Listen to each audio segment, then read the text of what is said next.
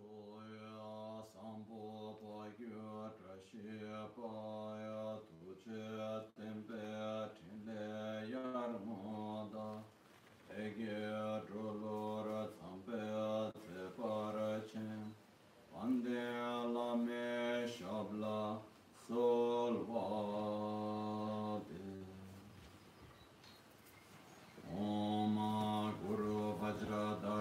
Суматимо нишасанекарм. Ута вардани шри бадра варсаманя сарва сиддихум. Ома гуру ваджра дара суматимо нишасанекарм. Ута вардани шри бадра варсаманя сарва сиддихум. ओम गुरु वज्रधर सुमतिमो निशने कर उत वरदान्य श्री भद्र वर्ष मन्य सर्व सिद्धि ओम आ गुरु वज्र धर सुमतिमो निशासने कर उत वरदान्य श्री भद्र वर्ष मन्य सर्व सिद्धि ओम गुरु वज्र धर सुमतिमो निशने कर उत वरदान्य श्री भद्र वर्ष मन्य सर्व सिद्धि हूँ ओम आ गुरु वज्र धर सुमतिमो निशने Shri Bhadra Varsa Manya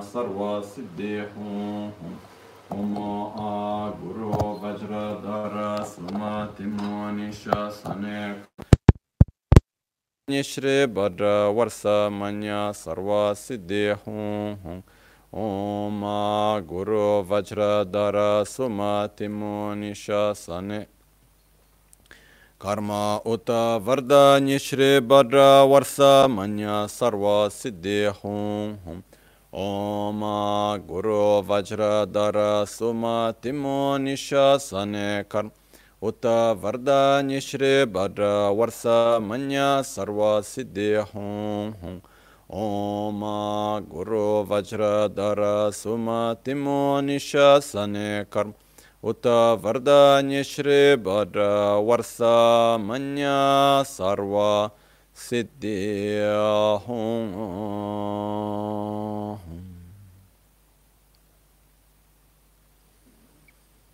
Dāgī chēcūn lāma tujē chē nyamdā dālā tujē siksu sō gībē shēsān dālā tēndō sō uyōn sōnggē nāwā tsēdō sō tsēchē nyingnē sōwā dēbē tsē dēchēn kōrlō wēsō lēkshū nē yīlā sāmbē dēdēn mā lēpā gēmē lhūngē drupra jīngē lō sōnyī sōdān dikdūn shakbē tsē dūngē namgē yīnsō lēkshū nē labchen tsonyi yonso tsopa dan chera nye tun chamra jingi lo. Chancho parge nyinsen tukun tu nyo peme siudru lekshu. Chancho drube gegen kunshi shi tungen de la drubra jingi lo. Dagi lo na chola chokpa dan chomi samchor ngenpa shiwad. Chodan tunpe dudun ma lepa beme lungi drubra jingi lo. dorna thingne tsera thamche dan teche pardo nekab thamche to rese kyamne lama kele me thukje chenge dala sikso so. Gongyab rewe nyamda da chala chetson lame thuje rab gongne kudan sungge nawa drame to nyamso nyoe kesan tobra sho.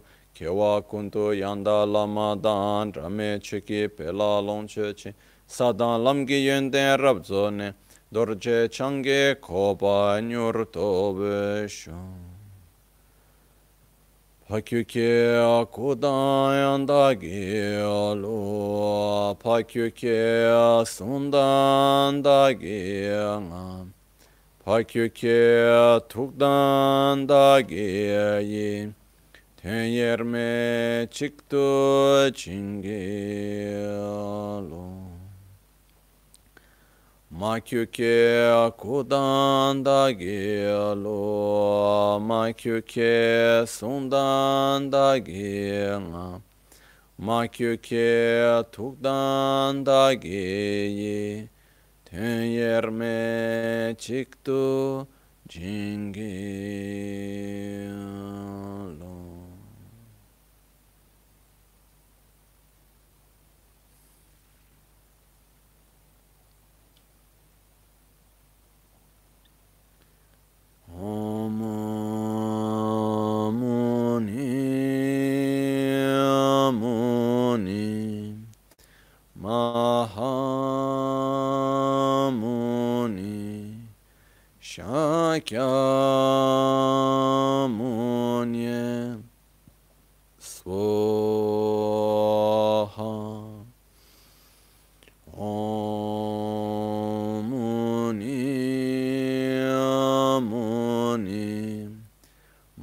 Mahamuni Shakyamuni Swaha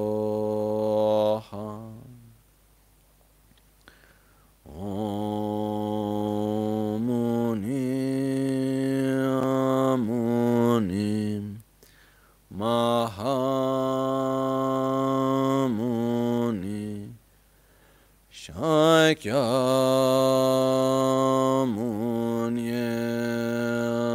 Swaha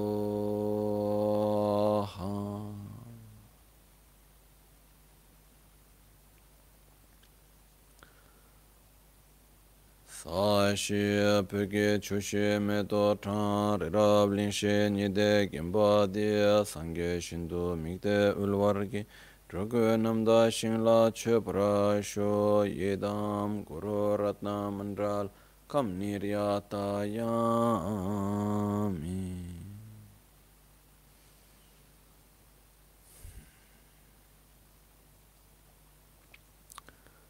Sangye chodan tsoge chonam lai chancho pardo dani kyabso chi dāgē jīnsō gībē sōnam kī rūlā pēnchirā sāngē rūbrāsh sāngē chodān sōgē chōnām lā chanchū pārdō dāni kyabsūch dāgē jīnsō gībē sōnam kī rūlā pēnchirā sāngē rūbrāsh sāngē chodān sōgē chōnām lā chanchū pārdō dāni kyabsūch dāgē jīnsō gībē sōnam kī rūlā Drola pinchira sangye druparasho. Nel Buddha, nel Dharma e nel Sangha prendo rifugio fino all'illuminazione.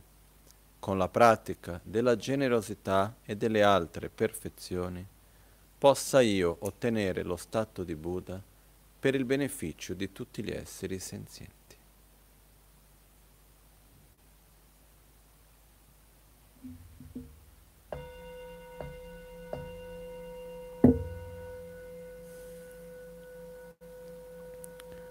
lāye kē dāng lū dāng nē chēng kē rūpōng dāng dāng mī kē nā dāng rūpa kūng kē rāna chī dāng pā tam chē kē tu dā kē chū tēng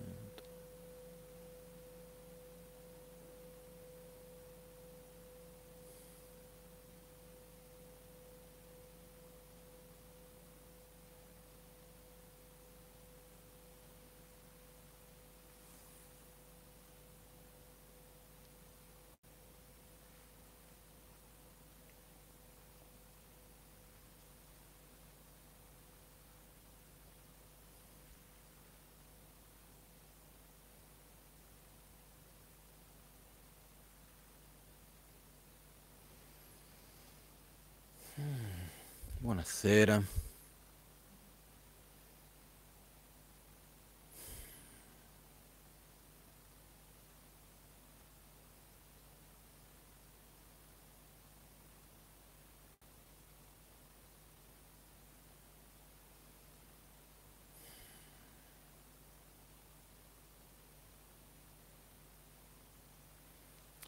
Stavo cercando di trovare un punto d'inizio, anche perché sono tante le cose che in questo momento mi vengono in mente. Ehm, come ho già detto le altre volte, è un po' strano essere qua a parlare davanti neanche alla telecamera, oggi ho il telefono,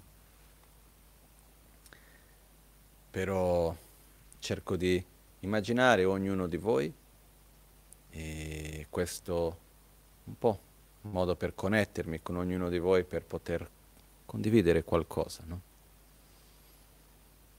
Mm.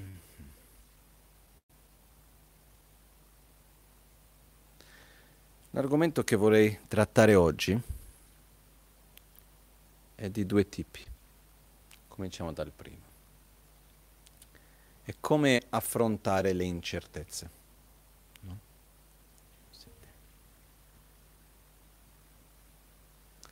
Come affrontare le incertezze, perché quello che accade è che quando ci troviamo in una situazione, quando ci troviamo in una situazione che in qualche modo abbiamo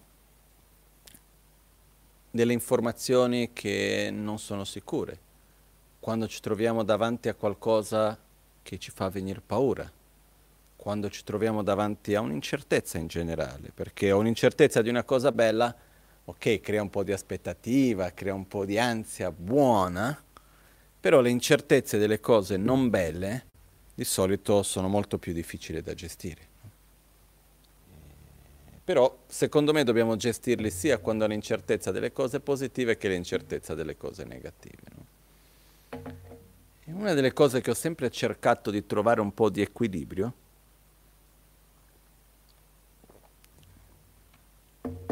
è nel uno saper ascoltare me stesso in generale, ma in particolare nei momenti di incertezza, perché la nostra vita è fatta di decisioni, la nostra vita è fatta di scelte. E, um, ogni scelta che facciamo, ogni decisione che prendiamo, inevitabilmente cambia il corso della vita, cambia la direzione della vita, cambia ciò che accadrà. È chiaro che ci sono alcune decisioni, ci sono alcuni momenti che sono più seri, per modo di dire seri inteso come ci sono alcuni momenti nel quale effettivamente prendere questa strada o quella, fare o non fare, dire o non dire, creano una divisione netta, che riusciamo a vedere con chiarezza quello. E ci sono tanti altri momenti che in realtà hanno lo stesso potere di, di cambiare la direzione, ma noi non riusciamo ad accorgerci. Okay? Per fare un esempio qualunque, se noi andiamo e abbiamo due proposte di lavoro, a quale delle due dico di sì? Questo è un esempio. E quindi ovviamente se scelgo questo o scelgo quello, c'è una differenza di direzione, no? In un rapporto con un'altra persona può essere il mi sposo o non mi sposo, faccio questo piuttosto che quell'altro, che ne so io. Ci sono delle cose nella vita che danno che più chiaramente si vede il quanto una scelta piuttosto che un'altra va a cambiare la direzione di quello che andiamo a vivere dopo. No? Però io credo che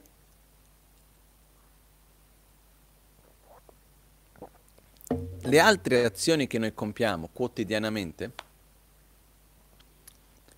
sono tanto potenti come queste è semplicemente che noi non riusciamo a vedere in che modo che cambiano la direzione. Però ogni azione che noi compiamo, ogni parola che noi diciamo, ogni pensiero che noi abbiamo addirittura, vanno ogni giorno a direzionare la nostra vita. E questa è una delle ragioni per la quale si dice che il futuro è incerto, perché noi costantemente dobbiamo prendere delle scelte. No? Questo mi fa ricordare una volta, mi ricordo un film, che poi non l'ho neanche visto intero perché non mi è piaciuto il modo, la cosa, che era uno dei primi e l'unico che ho visto che era una prova di un film interattivo, nella quale stavi vedendo il film e a un certo punto i personaggi ti veniva la scelta, vuoi che il personaggio faccia questo o quello? e tu dovevi dire e a seconda di questo veniva fuori dopo il film e a seconda delle scelte che facevi, no? Il film poteva andare in un modo piuttosto che in un altro ed era stressantissima la cosa. Invece che uno si rilassa per vedere il film, no, devi stare lì a scegliere, ma sarà la scelta giusta, ma sarà la scelta sbagliata e che cosa accadrà, no? E, uh, e una delle cose che mi sono accorto parlando anche con altre persone, che una delle cause di stress nella nostra vita è dover prendere decisioni, dover fare delle scelte. E ogni volta che noi dobbiamo fare una scelta, ogni volta che dobbiamo prendere una decisione, dentro di noi da qualche parte crea una certa adrenalina, crea una certa tensione, ma sarà la decisione giusta, non sarà giusta, ma sarà per questo, ma sarà per quell'altro. No? E ed è molto importante man mano che noi cresciamo, da quando siamo bambini finché moriamo, perché è un processo di crescita comunque quello, è un processo di vivere, di imparare, di maturare man mano che andiamo avanti nella vita, diventa molto importante aver fiducia nelle nostre proprie scelte. No? E una delle cose che a me personalmente mi ha sempre aiutato in questo è la certezza che io ho di me, con me stesso di essere totalmente incapace di fare una scelta perfetta. Qualunque scelta io farò in qualunque momento avrà i suoi lati belli e i suoi lati brutti, avrà i suoi aspetti facili e i suoi aspetti difficili. Qualunque scelta prenderò, perché io vivo in una realtà dove la mia realtà che io percepisco e vivo è, vivo è contaminata dai miei propri veleni mentali, è contaminata dal mio karma, dalle mie proprie azioni del passato. E finché io sarò condizionato da egoismo, attaccamento, rabbia, invidia e dalle azioni del mio karma del passato, qualunque scelta farò, io sarò sempre condizionato da questo in un modo piuttosto che in un altro. E non esiste la scelta perfetta, la scelta giusta e la scelta sbagliata. Esistono scelte che portano certe conseguenze positive e altre negative e anche qua positivo o negativo. Ogni scelta porta una sua interdipendenza. No? Ci sono delle cose che appaiono come negativo, poi portano un'interdipendenza positiva di altre cose, altre cose che appaiono come positivo portano un'interdipendenza negativa. No?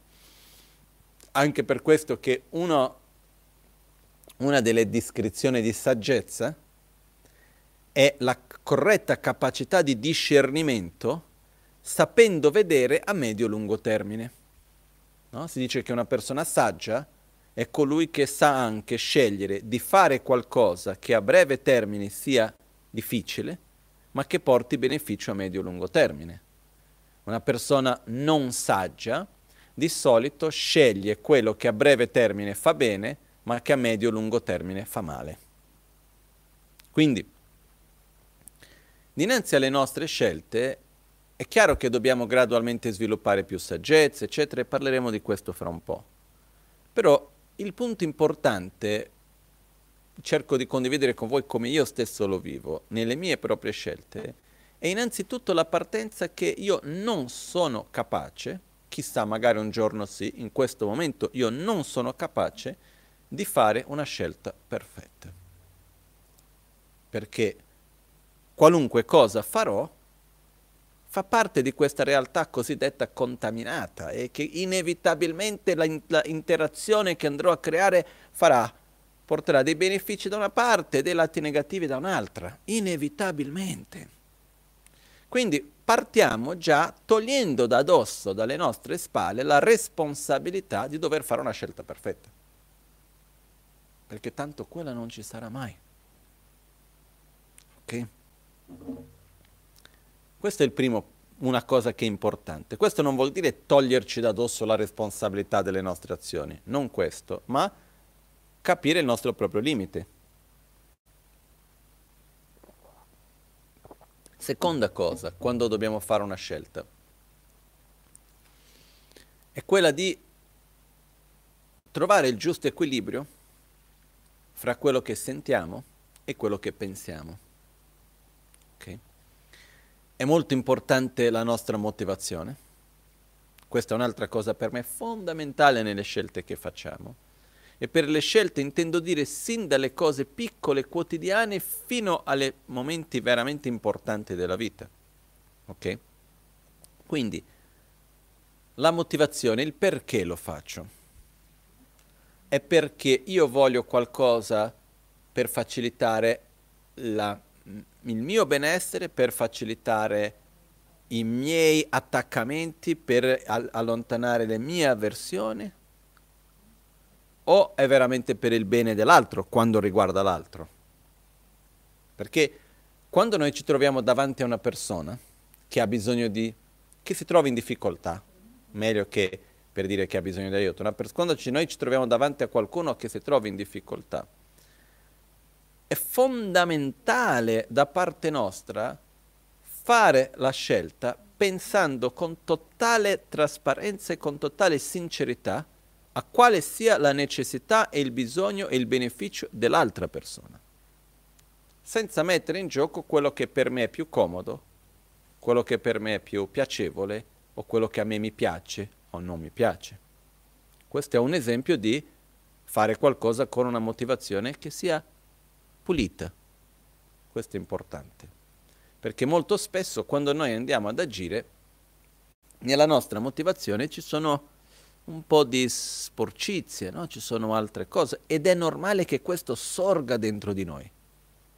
Però quando prendiamo la decisione dobbiamo cercare di farla con sincerità e guardare con chiarezza che la nostra motivazione sia corretta.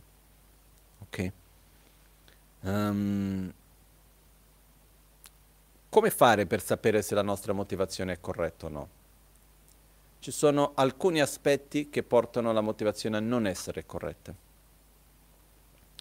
Quello che io vedo è che quando la motivazione, per esempio, è sporcata e contaminata dalla gelosia, quando la nostra motivazione è contaminata dall'invidia, dalla paura, dalla rabbia, o altri veleni mentali in generale, no? Quindi quello che succede è, quando noi abbiamo una forte emozione, la nostra tendenza è reagire, reagire con quell'emozione, reagire con quello che noi sentiamo. Però un consiglio che do a tutti è quello che quando sentiamo queste forti emozioni, dobbiamo lasciarli fluire e non agire in quel momento. Perché nella maggioranza delle volte le scelte fatte, prese dalle nostre forti emozioni, di solito non sono le migliori. Okay? Quindi se abbiamo paura, se abbiamo avversione, se abbiamo tristezza, se abbiamo qualunque cosa che c'è un momento di forza e quando le emozioni sono forti la volontà è quella di reagire, è quella di cambiare il mondo, è quella di far che le cose siano diverse, in quel momento invece è importante per tutti noi semplicemente cercare di aspettare, fare un attimino di respiro e dopo, se, ascoltando anche le nostre emozioni, fare una scelta consapevole. Questa è una cosa che io ritengo che sia importante, questo è quello che dicevo prima di l'equilibrio fra quello che sento e quello che penso. Queste due cose sono importanti fra di loro. Okay? Quindi, uno, riconoscere che qualunque cosa facciamo non sarà mai perfetta. Perciò dinanzi a qualunque scelta dobbiamo essere pronti per le conseguenze di quell'azione. Un'altra cosa importante è che quando facciamo una decisione, quando prendiamo una scelta, dobbiamo essere fieri di noi stessi, nel senso di dire sicuri di noi stessi e pronti per affrontare le conseguenze di quell'azione che inevitabilmente ci saranno, conseguenze belle conseguenze brutte, in qualunque cosa andiamo a fare. Però per poter agire con questa sicurezza dobbiamo avere, come ho detto prima, la certezza della motivazione, quindi dobbiamo essere in pace con noi stessi. Dobbiamo fare una cosa nella quale di noi con noi stessi siamo sicuri, siamo in pace, che stiamo facendo la cosa che in quel momento, dentro la nostra capacità di cognizione, ossia la nostra conoscenza, i nostri sentimenti, la nostra percezione della realtà, è quello che noi con totale sincerità riteniamo che sia la cosa migliore. Okay? Quello che io vedo ogni tanto che succede è che quando siamo sopraffatti da emozioni molto forti, un po' come se fossimo ubriacati dall'invidia, dalla paura, dalla gelosia, eccetera, non siamo più consapevoli, è come se uno fosse ubriaco senza saper di essere ubriaco. In quel momento non ha la chiarezza di poter agire e scegliere correttamente.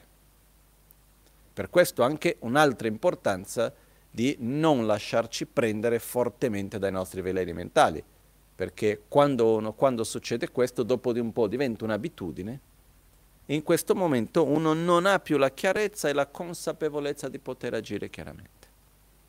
Quindi questo è un altro punto importante. Poi,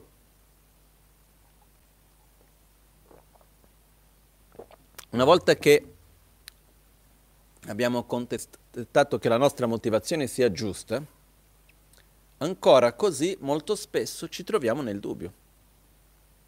Ci troviamo nella situazione di dire faccio questo o faccio quello. Ok, capisco che le mie azioni non saranno mai perfette, capisco che la mia scelta non sarà mai perfetta, però cosa faccio?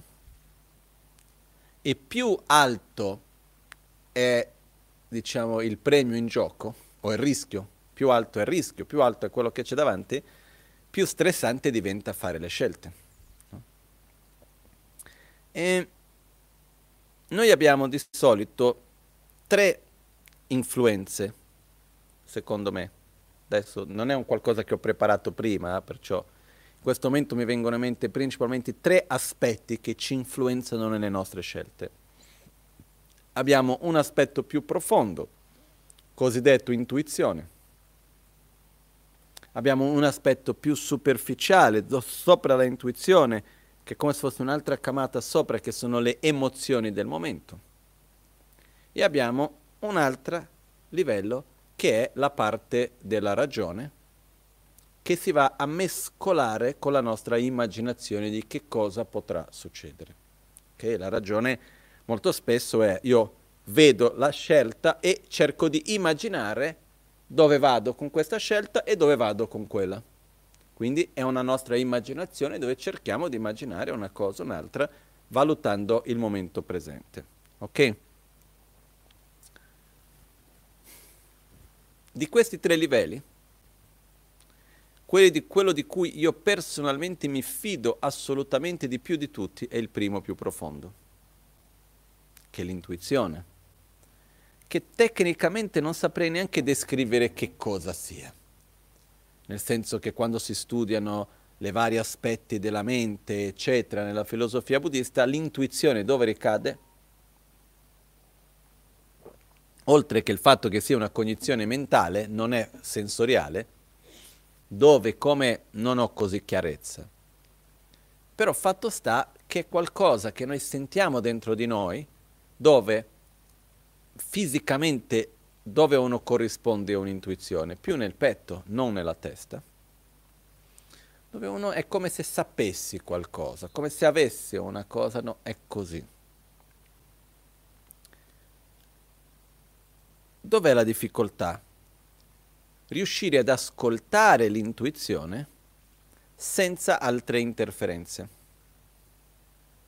Perché quello che succede molto spesso è che questi tre camate, questi tre livelli che abbiamo, quindi il livello di intuizione, il livello di emozione e il livello della ragione, si mescano, si vanno a mischiarsi uno con l'altro. E a un certo punto noi non sappiamo più che cosa è intuizione, che cosa è emozioni, che cosa è immaginazione, e una cosa si va a mis- mescolare, mischiare con l'altra e facciamo fatica ad aver chiarezza. No? Io una delle cose in cui cerco di allenarmi, nel senso allenarmi nel senso di stare attento e rivedere questo, è quella di riuscire veramente ad avere chiarezza dell'intuizione e seguirla, perché per esempio io sono una persona che ha la parte della ragione molto forte. Perciò se io ho tra la parte dell'emozione e la parte della ragione, la mia tendenza è di seguire di più la ragione. Io sono uno che vado lì, vedo le cose, questo è così, quello è cos'ha, si segue questo, eccetera, eccetera. Sento questo, prendo in considerazione i miei sentimenti, però faccio una scelta seguendo quello che ritengo che sia il meglio. No? Ehm, però la difficoltà che mi trovo è quando ho davanti delle scelte che si devono fare, come succede spesso, e dove ho un'intuizione che la parte della ragione non viene sostenuta nello stesso modo. Non riesco a ritrovare la corrispondenza di quell'intuizione nella ragione. O anche che c'è un quarto fattore che ci influenza nelle nostre scelte. Quindi abbiamo l'intuizione, le nostre proprie emozioni, la nostra ragione e abbiamo una, quar- una quarta influenza delle nostre scelte che è l'influenza degli altri. Quello che gli altri pensano, quello che gli altri ci dicono, poi quello che gli altri dicono a noi a loro volta è influenzato da questi quattro fattori. È influenzato dalle loro intuizioni, influenzato dalle loro emozioni, influenzato dalla loro ragione ed è influenzato dall'influenza degli altri che a loro volta hanno influenzato loro. Ok? Anche questa è una cosa che di solito cerco di fare quando vedo che qualcuno mi dà un consiglio o cerca di influenzarmi in qualche modo, capire quello che la persona mi dice da quale livello viene. No? È una cosa guidata dalle sue emozioni, è una cosa che viene perché ha un'aspettativa di un tipo o di un altro della ragione, da quale livello viene quella cosa anche. Questa è una cosa che personalmente cerco un pochettino di capire ogni tanto. Comunque sia. Noi dobbiamo fare un po' di prove con noi stessi e quando abbiamo una certa intuizione saperla ascoltare. Quando cominciamo a giustificare l'intuizione, quando cominciamo a darle troppe spiegazioni e fare cose, spesso abbiamo già mischiato le cose. Per quello è importante in qualche modo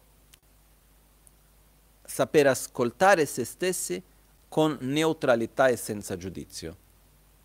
Eh, è difficile, però quando riusciamo ad ascoltare quello che sentiamo, quello che manifesta, senza voler eh, giustificarlo, senza voler dire no, è questo e quindi già subito cercare di trovare una corrispondenza con la ragione, ma neanche senza dire no, quello non vale nulla, semplicemente lasciarci ascoltare.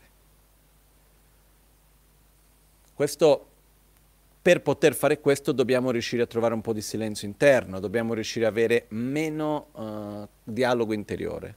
Perché quando siamo in uno stato che c'è troppo dialogo interiore, che c'è la mente che dice una cosa di qua, l'altra di là, noi andiamo a annebbiare la nostra capacità intuitiva. Quando siamo in un momento nel quale abbiamo troppe emozioni forti, anche lì andiamo ad annebbiare la nostra capacità intuitiva. Okay? Certe volte quello che succede è anche questo.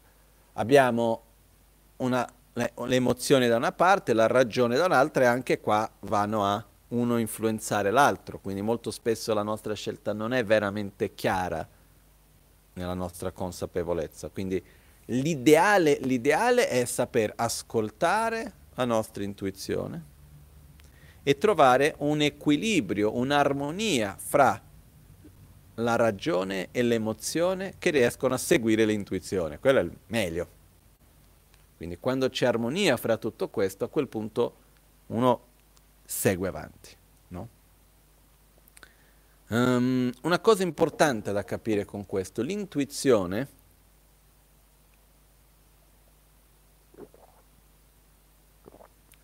nella gran maggioranza delle volte non viene con grandi dettagli, viene con una direzione. Poi ci tocca a ognuno di noi saper ascoltare quella direzione e trovare il modo per seguire quello. No? E ehm, anche se noi andiamo a vedere, che interessante, nella storia, diciamo, dell'umanità, in tutte le tradizioni, in tutte le culture, parlo della cultura asiatica, la cultura africana, a quella americana, eh, quindi Nord America, America centrale, Sud America, eh, un po' dappertutto, eh? si sono sviluppati nei secoli e nei secoli delle tecniche per riuscire anche a entrare in contatto in un certo modo con la propria intuizione modo che molto spesso vengono chiamati anche di divinazione. Okay? Cosa che io personalmente, fin d'oggi nella mia vita, per le mie proprie scelte personali non ho mai fatto nessun tipo di divinazione con nulla. No? Nella tradizione del buddismo tibetano viene chiamato il Mo. Il Mo è un tipo di, di, di divinazione che viene fatta o con il mala o se no con un dado nella quale per fare questo uno deve prima aver fatto un certo tipo di ritiro, deve aver ricevuto una certa trasmissione, no? Io mi ricordo una volta nel 97, se mi ricordo bene l'anno, 97, 99, credo che era il 97, che mm,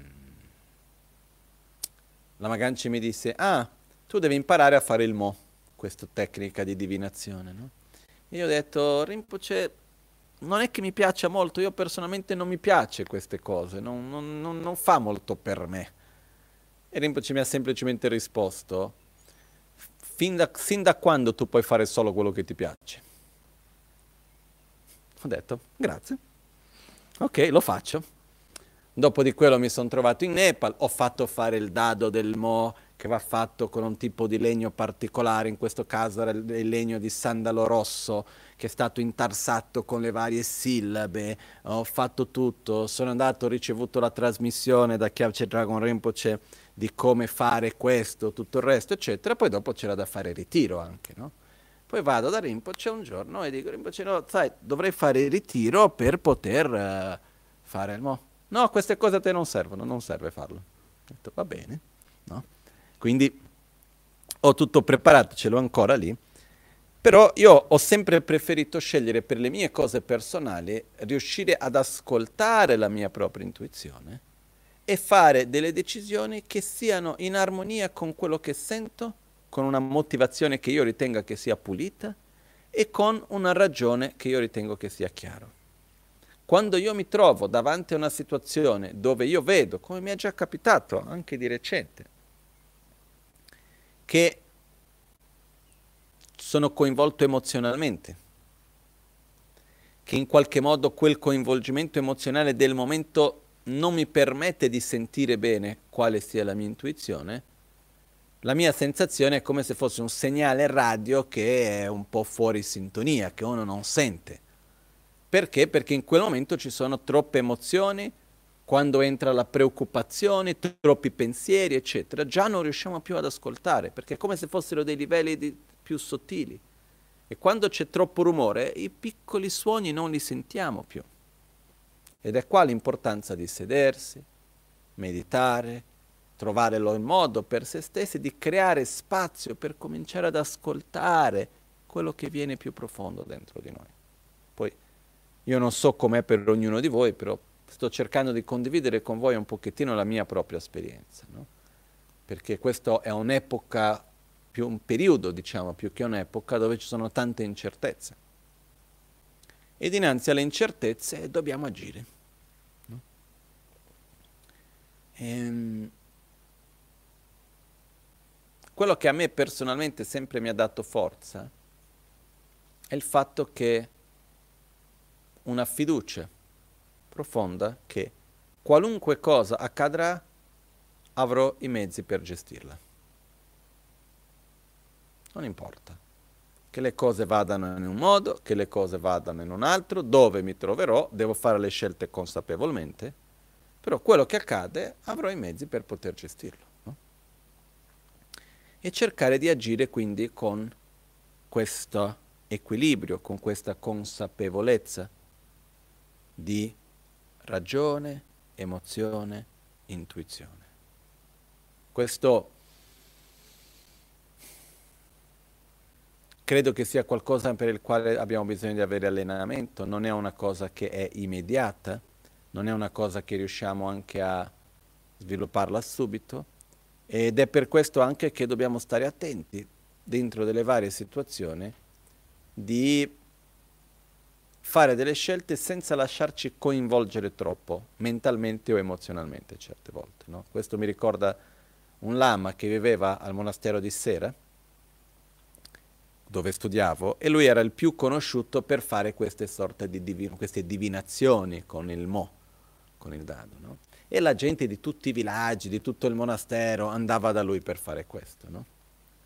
una volta ero da lui e lui mi spiegò che quando lui deve fare questa divinazione, quello che è, lui deve essere prima di tutto avere uno stato neutro della mente, non essere coinvolto mentalmente con la ragione o emozionalmente con, rag- con l'oggetto di cui deve fare la divinazione. Quindi succedeva certe volte che una persona arriva per parlare con lui, per chiedere un consiglio, lui a sua volta si coinvolgeva in qualche modo con la sua ragione o con le sue emozioni in quella cosa e quello che lui faceva era, lui aspettava invece di fare cominciava a parlare di altre cose, le notizie, cosa è successo di qua, cosa è successo di là, certe volte anche un tempo lungo finché lui sentiva che aveva quello stato neutro per poter effettivamente fare quell'atto della divinazione. No? E, ehm, una cosa interessante che mi sono trovato alcune volte è che ho visto in certe situazioni che quando le persone che parlano della loro intuizione riescono a farlo con questa neutralità, nella maggioranza delle volte altre, la stessa domanda posta a persone diverse ritrova lo stesso risultato, la stessa risposta. Io non ve lo so dire di chiarezza come avvenga questo, no? Eh, questo per me è ancora un punto di dubbio, è una cosa che dove uno vada a connettersi, in che modo che riesca a percepire certe cose. Io sono sicuro che la comunicazione a livello sensoriale, quindi quello che vedo, quello che ascolto, eccetera, è un livello, però ci sono anche altri livelli di comunicazione. L'interdipendenza sta avvenendo avviene in ogni momento in tanti modi, ci sono tante cose che stanno succedendo che noi non riusciamo neanche a percepire con la nostra ragione molto spesso, non molto spesso, sempre. E quindi ci sono altri livelli in qualche modo come se noi potessimo percepire e sentire delle cose. No? Delle, una delle cose che ci blocca dal punto di vista di poter ascoltare la nostra intuizione è l'attaccamento ad aver ragione. È l'attaccamento a un'idea piuttosto che a un'altra. È l'attaccamento che le cose avvengano in un modo piuttosto che in un altro. Perché quando noi abbiamo questo attaccamento a ciò, anche se c'è un'intuizione in una direzione opposta, facciamo fatica ad ascoltarla e facciamo fatica a seguirla. Okay. Quindi questo è un punto che per me è importante.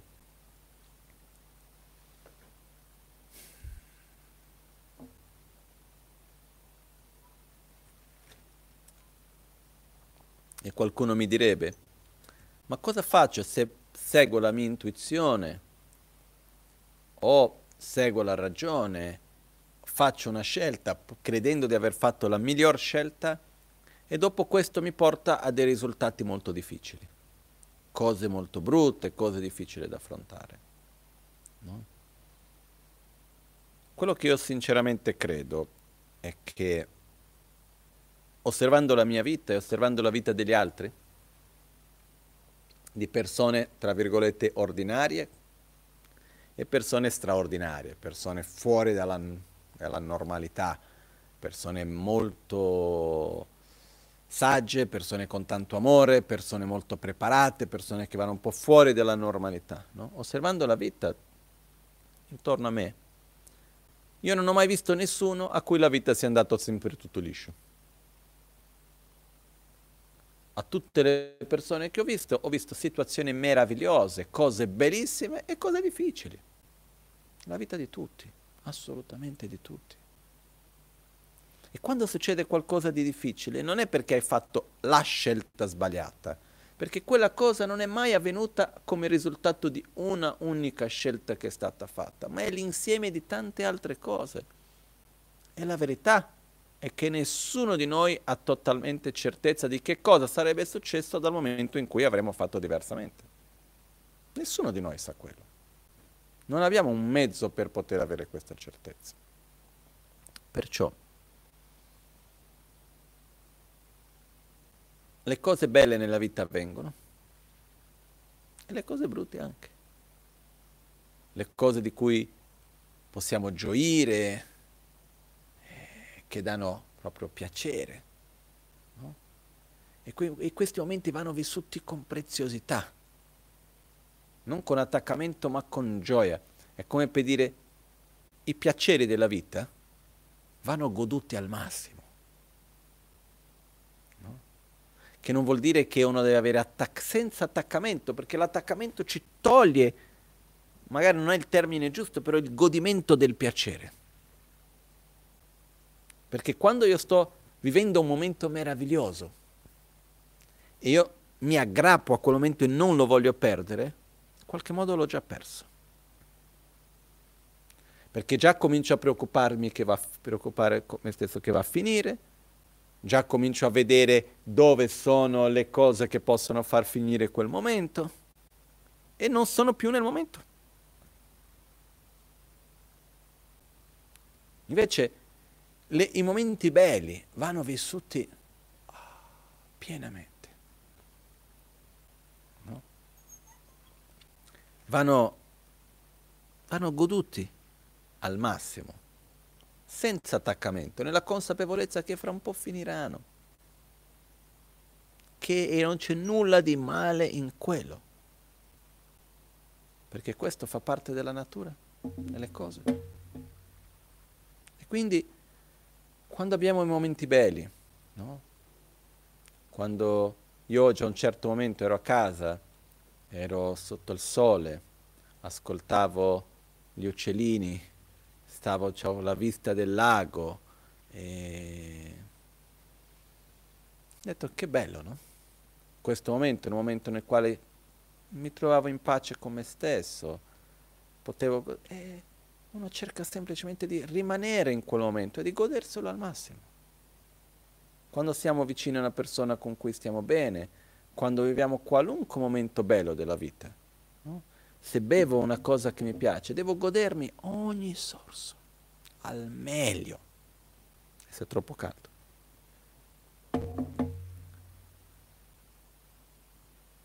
Ma se io ho attaccamento, io non riesco a godermelo bene perché mentre sto, tra virgolette, godendo quel momento piacevole, vivo già nella paura di perderlo.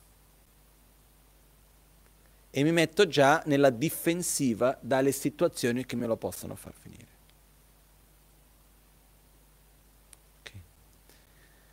Quindi questo è un aspetto che è importante. La vita è fatta di momenti piacevoli, è fatta di momenti spiacevoli e di momenti neutri. Più o meno è quello alla fine secondo me abbiamo tantissimi momenti neutri, tantissimi. Momenti in cui non sono né piacevoli né tanto spiacevoli, rimaniamo un po' in quella cosa lì. E, ed è interessante vedere che in realtà sono i momenti piacevoli e i momenti spiacevoli che in qualche modo ci fanno muovere di più in una direzione opposta di quella in cui già, già ci troviamo. Ossia, quando abbiamo un momento piacevole tramite l'attaccamento che generiamo a quello, vogliamo fare qualcosa per ripeterlo e fare qualcosa per mantenerlo e non perderlo e per proteggerlo. Quindi ci fa muovere. Quando abbiamo momenti spiacevoli vogliamo che finisca e vogliamo che non si ripeta, quindi anche quello ci fa prendere delle decisioni cambiare direzione. Quando rimaniamo in uno stato neutro, non abbiamo né tanta avversione né tanta attra- attrazione, rimaniamo lì un po' così e lasciamo che l'inerzia ci porti. No? Per quello che i momenti di attrazione, i momenti piacevoli e i momenti spiacevoli in realtà sono molto importanti, perché sono i momenti che in qualche modo ci mettono nella posizione di dover prendere una direzione, di dover fare qualcosa in qualche modo, perché naturalmente ci fanno sviluppare attrazione e avversione. Quindi, i momenti belli, ripeto, vanno vissuti al meglio. Io invito ognuno a potersi fare questo esperimento di prendere una cosa piacevole, cominciando dalle cose banali, piccole della vita, no? So, mi viene in mente un esempio che non è il migliore, però lo dico se no ognuno sta pensando quale sarà l'esempio. No? Per esempio, per me al mattino, dopo essermi svegliato, a un certo punto fare la pipì è una sensazione bellissima. No? E perché no? Mi dico io. Quello che voglio dire è che ci sono delle piccole sensazioni della vita che sono belle E perché non godersele? Perché non poter vivere quel momento? No? Ah, che bello. O che sia il momento del bere il tè, il momento di vedere una persona con cui abbiamo piacere di stare. No? Il momento semplicemente di poter respirare e un attimino dire che bello, no? dove mi trovo, con chi sono, quello che faccio. Ci sono piccole cose che riusciamo molto spesso a potercela vivere bene. E la vita è fatta di tanti bei momenti, tantissimi. Però, secondo me, uno dei segreti, se così dovessimo chiamare, per star bene, è quello di sapersi godere i piccoli piaceri. Che è importante. Mai e mai sentirsi in colpa di godere un piacere. Assolutamente. Perciò ci troviamo in una cosa che sia bella, in un momento piacevole, lo viviamo al meglio, sapendo che quel momento finirà e va tutto bene. Perché se non finisse vuol dire che non potrebbe neanche esistere, quindi il fatto che finirà vuol dire che c'è. E non c'è niente di sbagliato in quello. E la cosa bella è che i momenti belli e i momenti brutti sono più o meno della stessa natura, seguono le stesse leggi della fisica, per modo di dire. E quindi quelli belli prima o poi finiscono e quelli brutti anche. E la vita va avanti. Perciò, quando facciamo una decisione, porterà alcuni momenti piacevoli e porterà ad altri spiacevoli. Io invito a non aver tanta paura di che cosa accadrà, anche se so che non è facile, anche se io so che vedo per me stesso, ci sono momenti in cui dobbiamo prendere delle decisioni che non sono facili, che non sono semplici. Però è molto importante essere in pace con noi stessi dinanzi alle decisioni che noi prendiamo quotidianamente e nei momenti più difficili, più importanti anche. Perciò ripeto una volta ancora. Primo punto, la consapevolezza che qualunque decisione prendiamo perfetta non esiste. Seconda cosa, qual è la mia motivazione? Terza cosa, rispettare i miei sentimenti, ma non permettere che la mia scelta sia una reazione dovuta a una certa emozione. Quarto punto, vedere le cose con chiarezza, fare, avere un discernimento che segue anche la ragione, perché anche quello c'è. La ragione è basata sulle nostre esperienze passate, sulla conoscenza delle cose che noi impariamo, eccetera, eccetera, e quindi anche sulla base di questo prendiamo una direzione. E una cosa importante, quando noi prendiamo una direzione, facciamo una scelta e prendiamo una direzione, a quel punto andiamo avanti. Non c'è più da guardare indietro e chiedersi, ah ma se avessi fatto così, non lo so dirti cosa succederebbe. Sarebbe diverso? Sì, assolutamente sì. In parte almeno. Però è inutile perché quando noi ci poniamo la domanda cosa sarebbe successo se io non conosco assolutamente nessuno che può dare la risposta. Perché potremmo passare anni, secoli a discutere, a immaginare tutte le varie possibilità, ma non avremo mai nessuna certezza, perché l'interdipendenza della vita è troppo complessa. Quindi imparare, allenarsi già sin da subito a prendere le decisioni dalle, da quelle più semplici nella vita, rispettando questi aspetti, rispettando l'intuizione, sapendolo ascoltare, rispettando l'emozione ma non andando a reagire dalle nostre emozioni, seguendo la logica, però allo stesso tempo senza andare in conflitto con i sentimenti. Certe volte dobbiamo un pochettino di conflitto, succede, ma non con i sentimenti, sono più conflitto con le certe emozioni di attaccamento, di invidia, di paura, eccetera, quello sì. No? E una volta che noi facciamo un'azione che siamo sicuri che in quel momento stiamo facendo quello che dentro di tutto il contesto del nostro essere è il meglio che possiamo fare. A quel punto si va avanti, senza dubbi. Però è molto importante nelle scelte che facciamo, non dobbiamo mai scegliere quello che è il più facile o quello che è il più piacevole ma dobbiamo sempre scegliere quello che è quello che è di più beneficio e quello che porta al benessere di tutti, quello che è quello che è la cosa più positiva, quello che è, più, eh, quello che è di maggior beneficio e non quello che è il più facile o quello che è il più piacevole. Ok?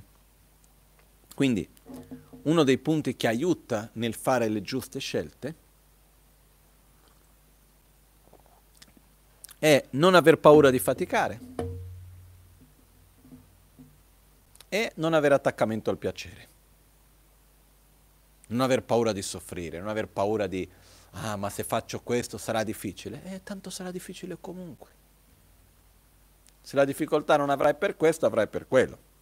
Scusate se lo metto così, però personalmente io sono abbastanza convinto di questa mia teoria, che quando non si soffre per una cosa si soffre per un'altra. Finché uno ha il proprio corpo, la propria mente inquinati con i propri veleni mentali, con il proprio karma e tutto il resto, se non è per una storia, è per un'altra. Perciò è importante fare le proprie scelte seguendo il proprio cuore, seguendo le proprie intuizioni, con coerenza con la ragione e per riuscire a fare questo non possiamo aver paura di soffrire. Perché dinanzi alla paura di soffrire, quella anche va a inibire, perché se io ho un'intuizione di fare qualcosa e la mia ragione dice ma facendo quello guarda che soffrirai di più, già mi trovo dinanzi a un conflitto. Il problema non è la difficoltà del momento, la fatica del momento della scelta, è pensare che cosa è di maggior beneficio per me e per gli altri in questo momento. Qual è la scelta che porterà meno sofferenze in certe casi? Qual è la scelta che sarà di più beneficio? Però questo, non aver paura di faticare. Questo aiuta tanto. Quindi vado avanti.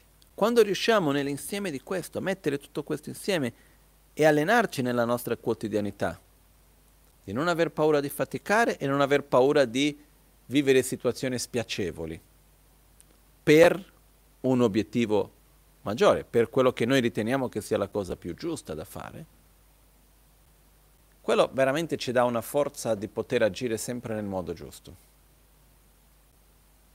perché una delle cose che ci toglie da questa strada di agire nel modo più coerente è il fatto di, è la paura della sofferenza nel momento immediato per qualcosa che porta un beneficio maggiore a medio-lungo termine. Un esempio del livello di infantilità, di immaturità che abbiamo, perché non è che un bambino sia immaturo, tanti bambini sono abbastanza maturi, il livello di mancanza di maturità che abbiamo su questo per me è l'esempio delle medicine con gusto cattivo. Io mi chiedo, ok, posso lamentarmi del gusto ogni volta che la bevo, ma non vado a evitare di prendere una medicina perché ha un gusto cattivo. Ma stiamo scherzando? No? Vogliamo veramente fare i, come si dice, i birichini? No, io questo non la prendo, non mi piace il gusto, no. Vuoi ammalarti? No. Voglio che la realtà e l'universo faccia quello che io voglio. Voglio stare in buona salute e non voglio prendere la medicina. Purtroppo l'universo non segue la nostra volontà, segue una complessa interdipendenza dove ogni cosa ha il suo peso nell'insieme. E quando noi ci troviamo dinanzi a una qualcosa, come prendere una medicina, che ci fa bene, ma chi se ne frega del gusto? Però quello che io vedo come stesso è, io per esempio prendo una medicina tutti i giorni che ha un cattivo gusto. Agli inizi, quando io davo un po' di spazio a questo fatto, ah ma il gusto non è buono, eh, era più difficile. È bastato invertire il modo di pensare che questo mi fa bene e chi me ne frega che il gusto non è buono. E quindi quando mi trovo davanti alla medicina, ho visto anche a livello pratico, più sto a guardare la medicina dire, ah, ma il gusto è cattivo, non mi piace, eccetera, eccetera, peggio diventa.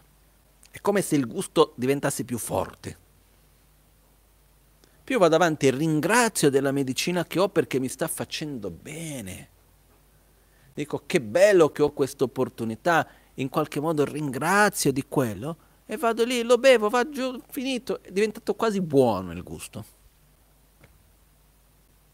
Perciò questo è un esempio banale, piccolo, però in generale io ritengo che sia veramente importante questo aspetto di non aver paura di faticare, non aver paura di dover affrontare delle difficoltà se portano a un beneficio maggiore. Noi non dobbiamo cercare le cose difficili, cercare di faticare, di soffrire appositamente, assolutamente no. Però è normale nella vita che dinanzi alle scelte che noi dobbiamo fare c'è un, tra virgolette, sacrificio, che è una parola che di solito non uso. Però è normale che per un qualcosa che porta un beneficio maggiore devo evitare certe cose, devo fare altre e non sempre questo percorso sia necessariamente piacevole. Un esempio è quello che tutti stiamo vivendo in questo momento. Io non credo che siano tutti contenti di non poter avvicinarsi uno all'altro. Io faccio una fatica enorme per non abbracciare le persone, ma ora adesso non si vede più nessuno, però fatto sta che per me è una cosa che anche quando è cominciato questo periodo che ancora vedevo diverse persone non poter abbracciarsi è una fatica enorme, però c'è una ragione dietro stare chiusi a casa e questo e quell'altro. Io mi ricordo quando è cominciato questo momento, ho parlato con alcune persone e ho detto guarda, dobbiamo evitare di uscire di casa, non andare al supermercato, abbiamo altri modi per ottenere le cose. Ah, ma come farò per passare se non ho questo o quell'altra cosa che mi piace che trovo solo al supermercato? E che me ne frega che tu per due mesi non potrai mangiare quella cosettina che ti piace? Non morirai di fame però aiuti a salvare la vita di altri, a evitare te stesso che ti ammali, a creare altri problemi. Perciò dobbiamo riuscire veramente ad andare oltre le piccole difficoltà quotidiane del momento presente quando sono al servizio di qualcosa maggiore e non avere attaccamento a quel piacere momentaneo, o meglio, non aver paura di quella piccola difficoltà. Ok? Ripeto, di solito non si utilizza la parola sacrificio. Io nel buddismo non saprei neanche come tradurla in tibetano la parola sacrificio. Però esiste la, pa- la parola che si usa affrontare delle difficoltà per qualcosa che porta un beneficio maggiore. Quindi, concludendo questa cosa, è più abbiamo paura di soffrire, più soffriamo. E più siamo bloccati nel Ok? Quindi